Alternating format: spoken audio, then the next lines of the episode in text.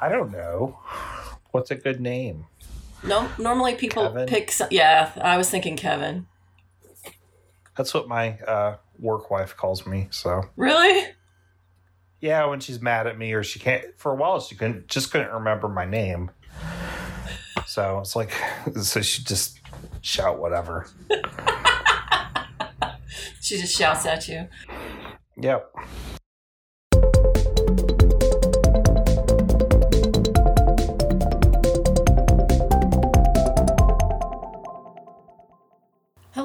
Everyone, and welcome to Hello City, a lighthearted educational podcast about the built environment. I'm your host, Lisa Dunaway, AICP, LEED AP. And before I get started with this episode and our very awesome guest, I wanted to have not really a corrections corner, but an addendum, to use a nice planning word, to last week's episode. I try to keep my tangents as minimal as possible in order to make each episode around an hour or less. But after I listened to the episode about Japanese zoning and thought about it over several days, I feel like I implied that the Japanese have never clear cutted their forests, and that's not the case. Just because they have the reverence for the natural environment doesn't mean that they haven't utilized their forests in a time of need. During World War II, they did cut down their forests significantly in order to provide timber for the war effort. And very quickly, they replanted those forests. However, it did come with some controversy because now people are pointing out that they really only planted about two species of trees, both of which are conifers, to replace what was largely broad-leafed forests before. I don't want to get into the weeds too much about it, pun intended, because that's not the point of this episode, but I just wanted to make it clear that I realize that the Japanese have done logging and they do continue to. It's just at a very significantly reduced rate, and there's actually people who are calling for them to do more logging and to replace the conifers with more broadleaf trees. There are some good videos about it on YouTube, particularly a TED Talk. And actually, a YouTuber that I like very much called Life Where I'm From recently did an episode about it as well. So if you're interested in that, there are other resources that I recommend, so I don't have to get into it here. And with that, let's get into the episode. Welcome, Kevin, to the podcast. I appreciate you joining me today. My pleasure to be here, Lisa. So, you have a great story for us that I never get tired of hearing from you. So, I asked you before anyone else ever if you would be a guest on the podcast because I had this story in mind that I wanted you to be able to tell. So, before we get started, is there anything about planning that the listeners need to know to make the story make more sense? Sure. Um, so the the first piece of context is that I work in a rural community. Um, you know, I, I work for the county body of government, which is actually um, the largest body of government that has the most residents that live within it. Um, the other key piece of information is um, the definition of a variance. So, um, when you have a set of rules, it's very hard to write rules that cover every situation that you're expecting. Um, and so, there have to be relief valves. One of those relief valves is a variance, um, where you ask for permission to vary from what the, the requirements are. And in in our state, you have two types: a development standards one, which relieves you from, say, a setback, or a use variance, which allows a different use than what's typically allowed in that district. Perfect. And I appreciate you defining variance because I realized I used it in the last episode and didn't define it. So, please tell us your really good story. So, like all the, the good stories I have, the first thing you have to write is the chapter title. Um, this one's my Amish Yacht Club. Um, I I'm pretty sure this was within the first six months of me coming into my role. Um, you know, very early on, I got a call from somebody um, talking about a safety concern on the river in our community. Um, and he said that there was this essentially a marina um, where people were storing their boats, um, and then they would travel upriver just a little bit to the lake and go out for a day of fishing. Um, you know, you think maybe five, ten boats, something small. This marina really had 40 boats there. Um, and there are all the boat slips were rented by um, Amish families. And so the Amish are very big in our community. Um, you know, they adhere to different sets of rules in their religious practices and their families, but they still follow the, the law of the land when it comes to local practices and, and customs. Um, so it just it turned out to be one of those kind of things that everything came together into being able to call it the Amish Yacht Club um, because we had 40 boat slips rented out to different Amish families that they would use it on the weekends, come up, go to the lake, um, and enjoy themselves. And and there's a kind of a common saying that um, you know you're only Amish except when you're at the lake. Um, you're pretty English, which is what kind of they the flip of Amish would be is someone that's English um, at the lake. Are the boats motorized? With very small engines. Um, so most of them are just very crappy pontoons.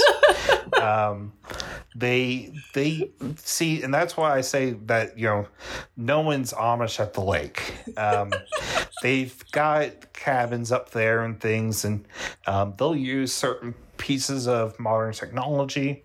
Um, the rules, you know, depending on where you are um, in the country, the the way that the Amish adhere to their way of life is a little bit different, um, and their practices with the rules um, that their bishop, which is their church pastor, puts on them. Um, so in our region, it's very common for them to be allowed to use electronics for things like work, um, to have a generator out in their yard um, in order to have well water be pumped up um, or to run the equipment in their shop. Um, so that's pretty common. Uh, you know, they're, they're allowed to have drivers that take them to different places when it's impractical hmm. um, to take a horse and buggy someplace. Um, in fact, in the couple of years I've been working for community, we've really only had a horse and buggy show up once um, hmm. because it it's about a 10 mile, 15 mile trek, depending on where they're from in the county, um, to be able to get to our office. Hmm. So no one's in, or no one's Amish at the lake. Um, so yeah, there are small boat uh, motors on their boats. Um, you got 40 additional boats coming up onto the lake. And so somebody originally called about a safety concern. And my thing was, okay, I'm just going to go look. You know, I, I don't know what's going on here, don't know what's happening. Um, I went up to the property though and noticed, you know, the, the large number of boat slips. Um, and the parcel was zoned for general agriculture. Um, so that means that generally the uses allowed are those for a homestead, where you live, or for the production of crops or the raising of livestock. Um, really, kind of that narrow bandwidth of um, land uses allowed. So, a marina um, is not one of those uses. Um, so, it doesn't fit into that, that category. Um, so, I initiated procedures to send a notice of violation of the rules saying, hey, this isn't a permitted use. Um, let's have a meeting to discuss what you can do to either stop this use or in order to um, apply for a variance or some other permission in order to, to continue this.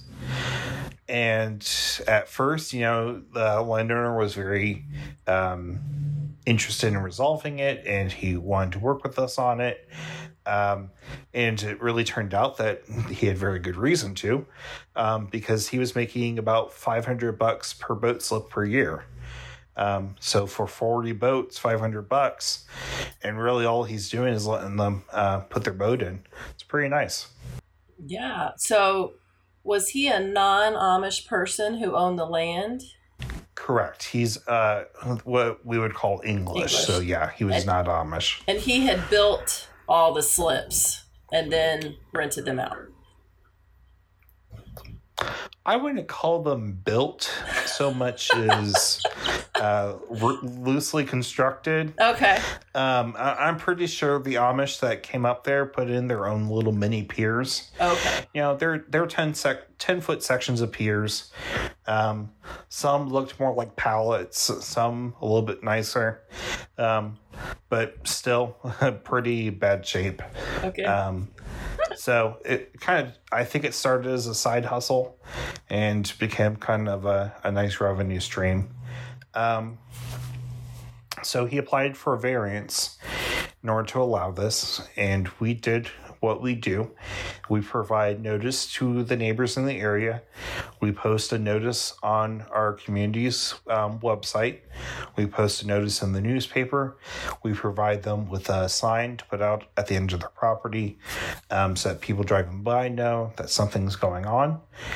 Um, and we kind of continue forward. And at one point, um, he decided it would be beneficial for him to hire an attorney. Um, and then all of a sudden, the Lake Association contacted me, wanted a meeting, and um, they were not happy. oh. they had a lot of issues uh, the way that the lake was being used, and so um, just really started to navigate kind of a a, a peace deal um, to find a better resolution for this to kind of you know to have everyone even killed. Um, and so they also hired an attorney, and those attorneys started talking back and forth. And it became pretty clear that a use variance wasn't going to go through, um, mainly because in the the state law, you have to provide um, a, an unnecessary hardship. So, what is so special about what's going on here? That means that no other use is going to be beneficial to the property. That was pretty hard to do because there was actual farmland that was able to be tilled. Um, really the the only thing was that it was up against the river um and they knew he kind of recognized the landowner and his attorney recognized that um the lake association would fight anything that happened and so I am at my allergist office the day of the meeting um, at like three o'clock in the afternoon. And my my assistant calls me all frantic about it. Um, and so I had to return all these calls to different attorneys, and basically they wanted to strike a deal to continue the application. They didn't want to go forward with that meeting that night um, and work out something for the long term. So what they we ended up working out was an agreement that you know at the end of the year all the boats had to be removed. Um, there couldn't be any further use of this property as a marina. So kind of resolved it that way. It took a little time, got some people upset um, on both sides because there are a lot of different things that we had to take into account when we were starting to look at it. Um, mainly things like pier rights. You know, what rights you have to access the water? People that own property on lakes like to restrict others from being able to access that lake. But lakes are water of the state. It is the public's right to be in that water. And so the, the lake itself is owned by the state.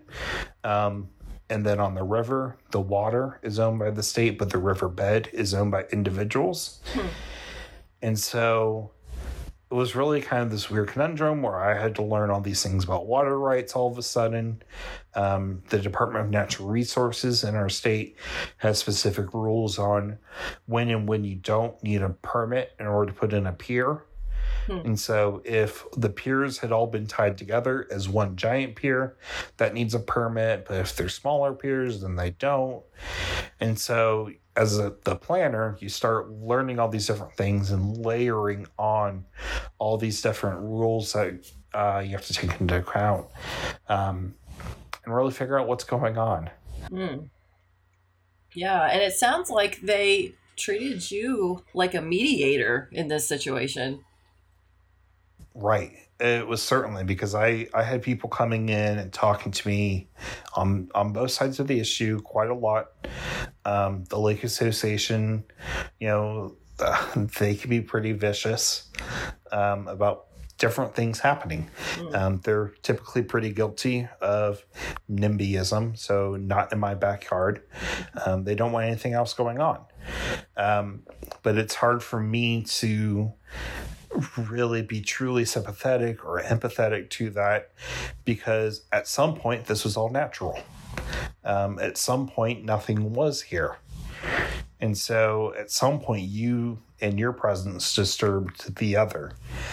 So, how do we draw those lines is a difficult balancing question, um, one that there is no good answer to. I just love that story because it's an Amish yacht club, you know. Um, the it, I think it's a Florida Georgia Line song, the Redneck Yacht Club. No, I'm going to be wrong about that. I'm going to look that up because I don't want to be wrong about um, my country heritage. No. No, then... it's Craig Morgan. I am so wrong. Oh. Wow. You corrected your own self, so then we don't have to do corrections corner on a future episode. Yeah, well, my parents be disappointed. I don't know my country music that well, I guess. But yeah, the the Redneck Yacht Club, they all get together and would go up to the lake. Um, and enjoy themselves. And you know, I think it's a fine thing to do. I, I I'm not sure to this day if there was necessarily an issue with that. Um, sometimes it is about process, giving people the opportunity to have their concerns heard. Um, and provide for an avenue to maybe resolve those concerns, or to say those aren't really in our wheelhouse. Um, they may not be completely valid, or you know that's somebody's property right. That's something that we do in a lot of instances is say well you can't really restrict somebody from having unrelated family members living in a property. Um, you know people will try to do that but it's really none of our business. Right. Um, that's more often than not my line these days is not really my business well in this case you were so heavily involved in mediating this situation. Do you think that in the end, it was actually easier for you than if like they had went to court against each other or something?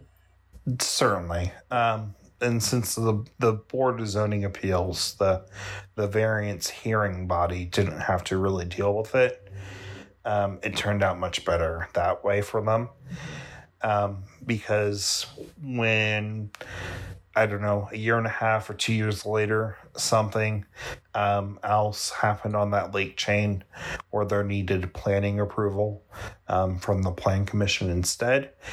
Um, it became very contentious. Um, it was something that they were ultimately allowed to do. Um, you know, they, it complied with the rules. So a lot of that was just my board um, saying, hey, we have to be fair to everyone. And quite frankly, some people are just very anti Amish. Um, and it's unfortunate. It's something that you have to be cognizant of. Um, is are am I allowing any personal feelings or allowing anyone in the room to to express their own personal feelings in a way that's not constructive or that's not valid? You know, just because people like to fish and they may all adhere to the same religion doesn't mean that they're less entitled to enjoy the benefits of our Great Lakes. Yeah, it's very well put. And when you need to do any sort of public notice, are there special things that you have to do, or can you just mail them or put it in the newspaper like any other thing? Or do you do any sort of special outreach to make sure that they get notice?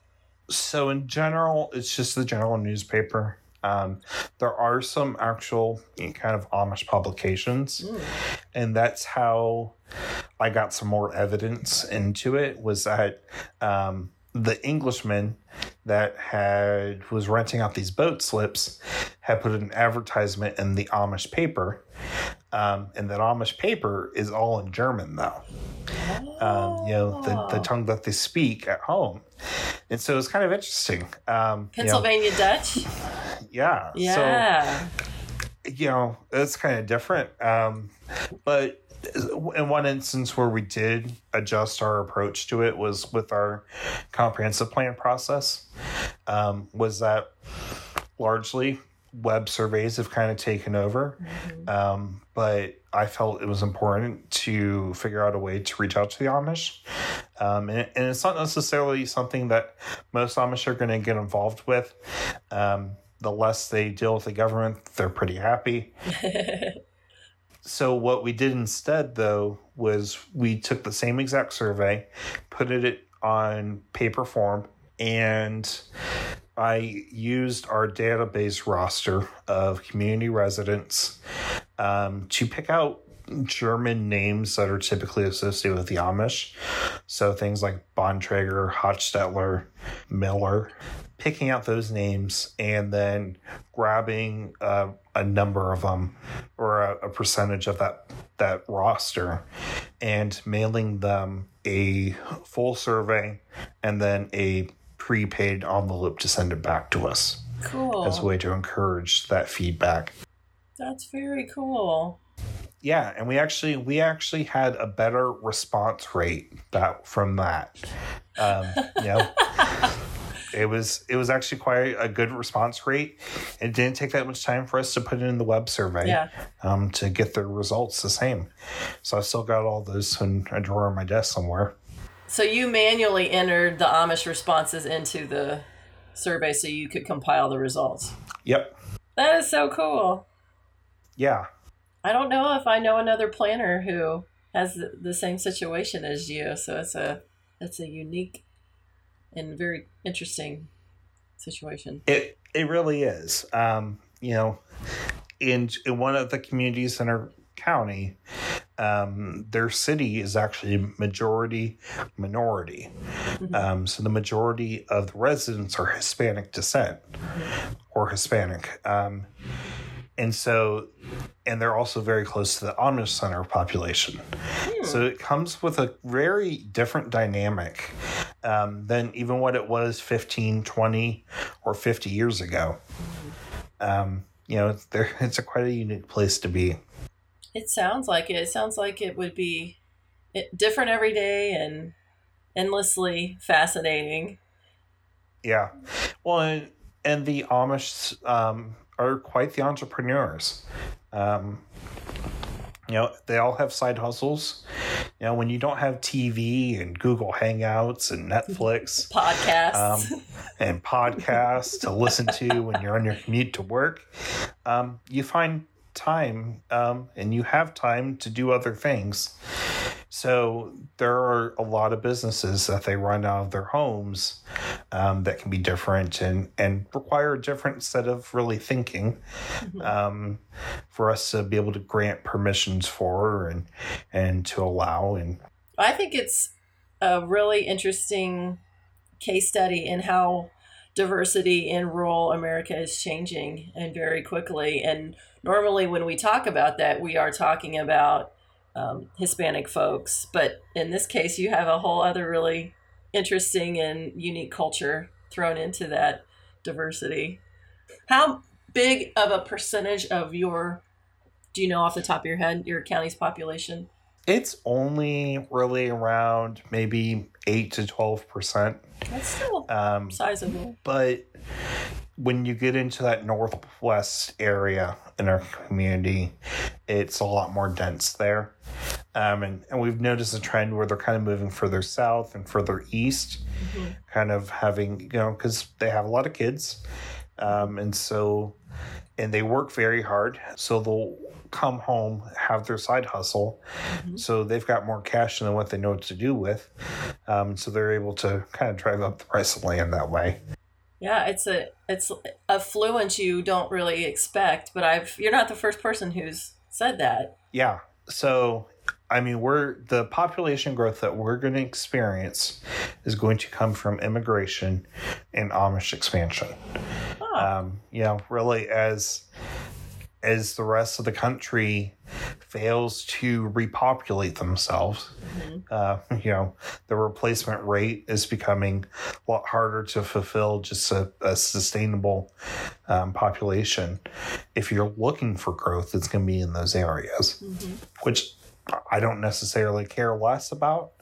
Um, I'm not one of those people that's addicted to growth. Yeah. We don't need to be the biggest community. You know, we don't need to have the most people living in our community. Um, what we're our goal is to make the lives of our community members better. Um, and to allow them to increase their own wealth um, instead of just introducing new people. So, um, what will be, will be. That's a nice, more realistic and sustainable way to think about it because so many of us live in cities where the leadership is in complete denial of their city situation and they want to pretend that expansion is the only possibility. And there are very few places where you can talk about shrinking cities. Right. Where that's where it's applicable and you can actually talk about it. Those places are few and far between Right, and where people understand that things aren't necessarily gonna, um, you know, you're not gonna land a giant Toyota or a GM factory. Um, you know, the the economic development that you're going to have is going to come from your own community members and it's better when that happens because they keep their wealth there mm-hmm. um, they don't send their wealth off to their shareholders to to buy things with they mm-hmm. reinvest in the local community um, they become sponsors of the baseball team and the little league and things of that nature. And so that's why I would recommend everyone read the book uh, Strong Towns.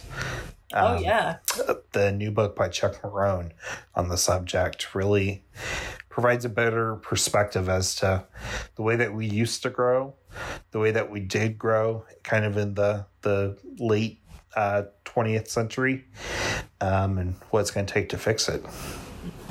Well, before we go, is there any other nuggets of wisdom or information you'd like to share? The top line in the the planner's code of ethics is to advance the public interest. And then the second line is that we owe an allegiance to the formulation of the public interest through open and continuous dialogue. So you can't assume that you know the public interest. You have to continue to seek it out. So that's why I enjoy so much about being a planner. Yeah, and I think just by the story you've just told us, you epitomize you epitomize those first two in this particular Amish Yacht Club situation. Well, thank you for taking the time to talk to me tonight. I really appreciate it. This has been extremely interesting, and I hope I can have you back in the future. My pleasure. No, you're welcome.